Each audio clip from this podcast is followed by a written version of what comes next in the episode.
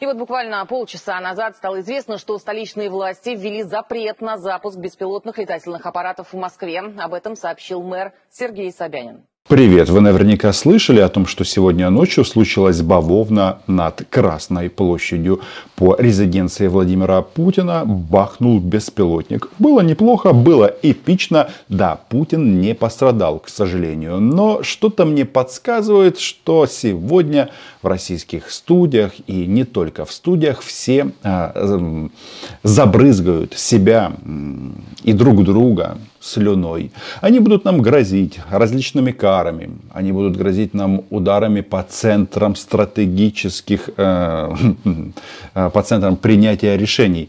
Кстати, э, Кремль это центр принятия решений или еще нет? Как написала нацистка Маргарита Симонян, ну что, теперь начнем по-настоящему. И вот, конечно же, официальная версия офиса президента Украины и, соответственно, верховного главнокомандующего Украины Зеленского в том, что мы здесь ни при чем. А, это не мы, а, но а дроны можно купить в любом военторге. Например, в китайском, а почему бы и нет? Но больше всего меня, конечно, напугала информация о том, что нам могут объявить войну. Этого еще нам не хватало. Да, в Государственной Думе фашистской России говорят о том, что давайте объявим Украине войну и начнем воевать по-настоящему. Я, конечно же, солидарен с офисом президента Украины, где спикер Зеленского заявил о том, что наша цель освобождение своих территорий, а не захват чужих. С другой стороны, так-то оно так. Но удар по зданию на Красной площади не означает захват Российской Федерации. Это так, эм, разминка. Это событие меня немножко расстраивает, потому что как-то частенько начало прилетать по территории Российской Федерации. Я еще не успел насладиться, как горела база с топливом на Тамане, как раз с той стороны Керченского пролива, соответственно, там, где пристроен Керченский, э, Крымский мост, а тут уже все внимание направлено на ситуацию в Москве. Но давайте-ка разберемся, что по этому поводу пишут в Кремле. Выступили с отдельным заявлением. Оно так и называется страшно, тревожно сообщение пресс-службы президента. Этот текст можно читать вместе, вслух. Сегодня ночью киевским режимом была совершена попытка нанесения удара беспилотными летательными аппаратами по кремлевской резиденции президента России. И Здесь, конечно же, моего ценного комментария требует фактически каждое слово. Что тут написано киевским режимом? С каких это пор в Киеве киевский режим? У нас избранная власть. Если кто-то не верит, то может погуглить на сайте Кремля. Там зафиксированы многочисленные встречи президента, пока еще Путина с экс-президентом Украины Порошенко. И встреча с Зеленским тоже зафиксирована. Было такое? Было. Внимание, вопрос. Так с какого момента у нас появился киевский режим? Далее, значит, совершена попытка нанесения удара беспилотниками летательными, беспилотными летательными аппаратами. Но судя по распространенному видео, это не попытка, это удар беспилотными летательными аппаратами по кремлевской резиденции. Или кто-то видит тут какие-то противоречия. Ну чего же вы?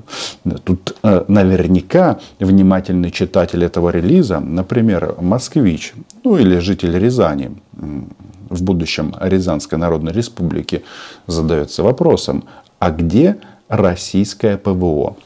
Я люблю белгорское ПВО. Было такое? Было. А вот московское ПВО никто не любит. Дело в том, что когда-то, совсем недавно, в части поставок Украине Хаймарсов и других ударных систем, а, Путин сделал отдельное заявление. Он а, сказал, что зубы у него еще ничего, и российские средства ПВО будут щелкать, как орешки, а, украинские ударные системы. Ну, раз тут они прощелкали, как говорится, пропущенный, то, может, действительно это не Украина. Читаем дальше. Два беспилотных летательных аппарата были, были нацелены на Кремль. Хм. подождите, подождите. Это все-таки тема э, важная. Были нацелены на Кремль, а где находится Кремль? В Москве. А вокруг Москвы что? Комплексов ПВО должно быть расставлено выше крыши. Так? Ну, на здании Минобороны они что-то поставили. Но выше крыши имеется в виду не на крыше, а в принципе. Но если не защищен Кремль, то что можно сказать российским гражданам? Вам капсда. Вам капсда с 2014 года, когда вы поддержали вторжение в Украину и аннексию украинского Крыма. Мы э, это пересмотрим в обозримом будущем. В результате предпринятых военными специальными службами своевременных действий с применением системы радиолокационной борьбы аппараты были выведены из строя вследствие их падения и разлета осколков на территории Кремля пострадавших и материального ущерба нет. Это официальное заявление. На кадрах, опубликованных пресс-службой ГУРа, ой, камерами наблюдения за Якиманкой и с районами вокруг. А, там видно, что горит крыша Кремлевского дворца. Чуть-чуть. Можно было бы, конечно, бахнуть посильнее, но тем не менее. Там флаг. А, я как должен интерпретировать эти слова, что материального ущерба нет? Вы что, Кремль и флаг России оцениваете в ноль? Это у вас отрицательный прайс, отрицательная цена. Далее, расцениваем эти действия как спланированную террористическую акцию покушения на президента, пишет пресс-служба Кремля.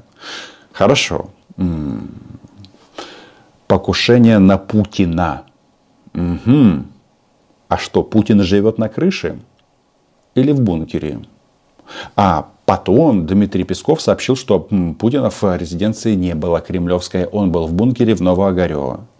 Если это так, то какое же это покушение на президента Российской Федерации?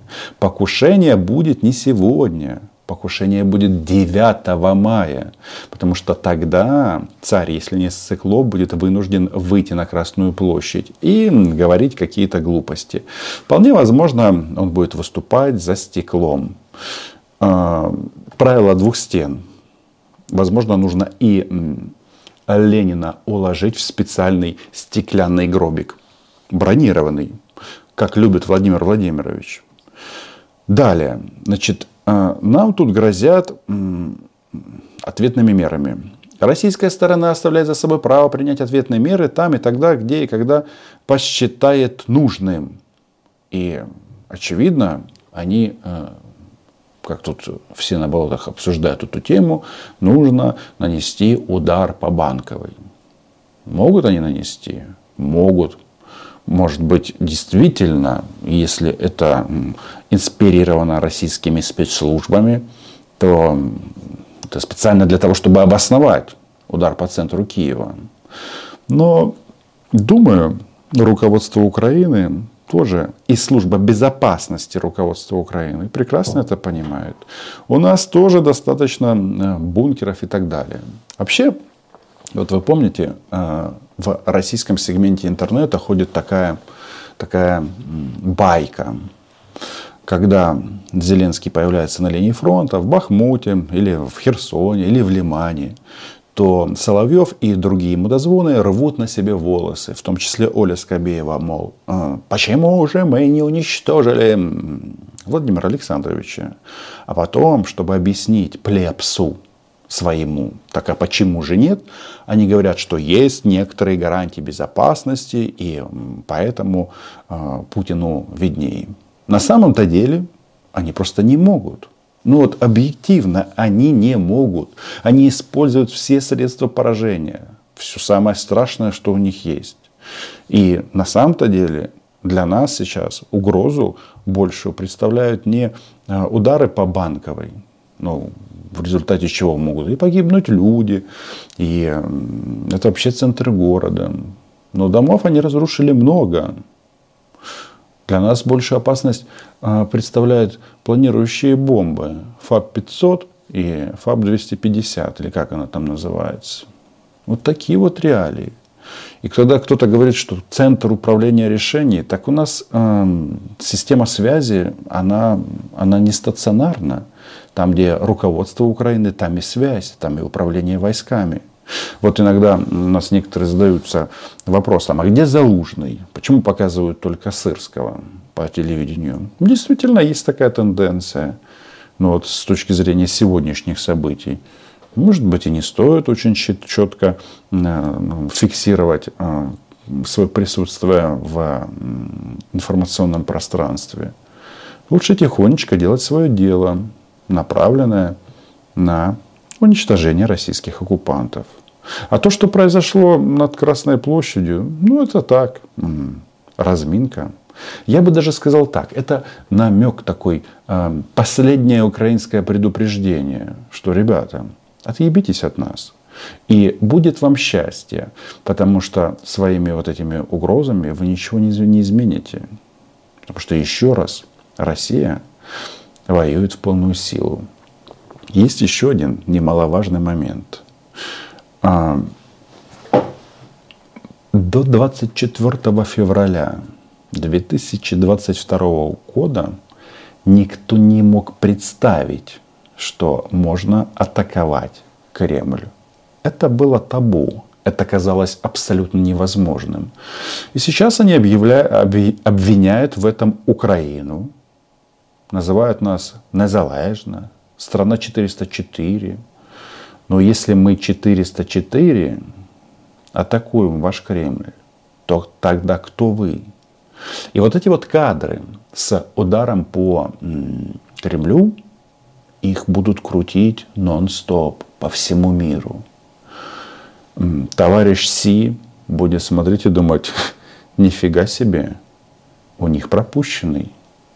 Так это значит, если они не могут а, домик Путина защитить, то эта страна fail state, это страна а, очень похожая на шар, на шар с газом. Раньше это был природный газ, теперь это понты. И вот если прислушаться, слышите, такой, такой свист, легкий, легкий, легкий. С этого шара эти понты сейчас выходят. А у Москвы доброжелателей весь мир. Все смотрят на это и понимают, что можно их а, дубасить а, на любых площадках. И это прикольно.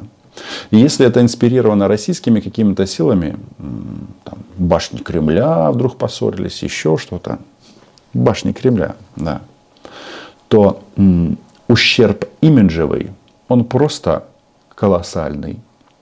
И последняя строчка, что в результате этого террористического акта президент не пострадал.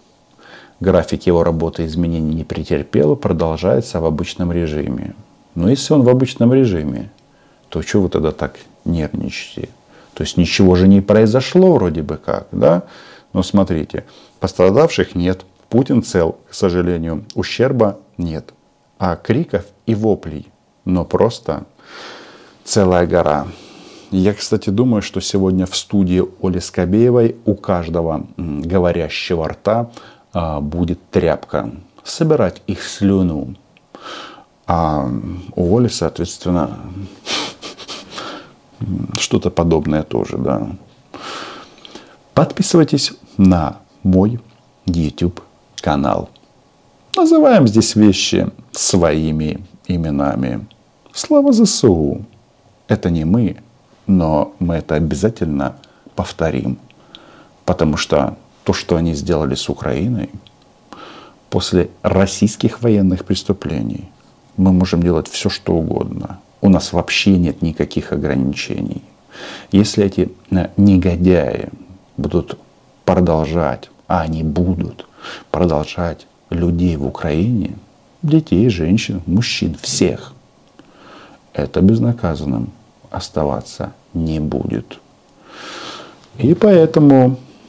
Ждем бавовнятка, например, в резиденции Новоогарева. С военной точки зрения туда смысла ударить значительно больше. Там, там бункерный проводит большую часть времени. Хотя после сегодняшних событий вполне возможно, что он подастся в бега и где-то там, в районе Уральских гор, будет сидеть и копить злобу. Но кто сказал, что Уральские горы это безопасно? Ведь там друзья из Китая. Україна була, є і буде. До зустрічі!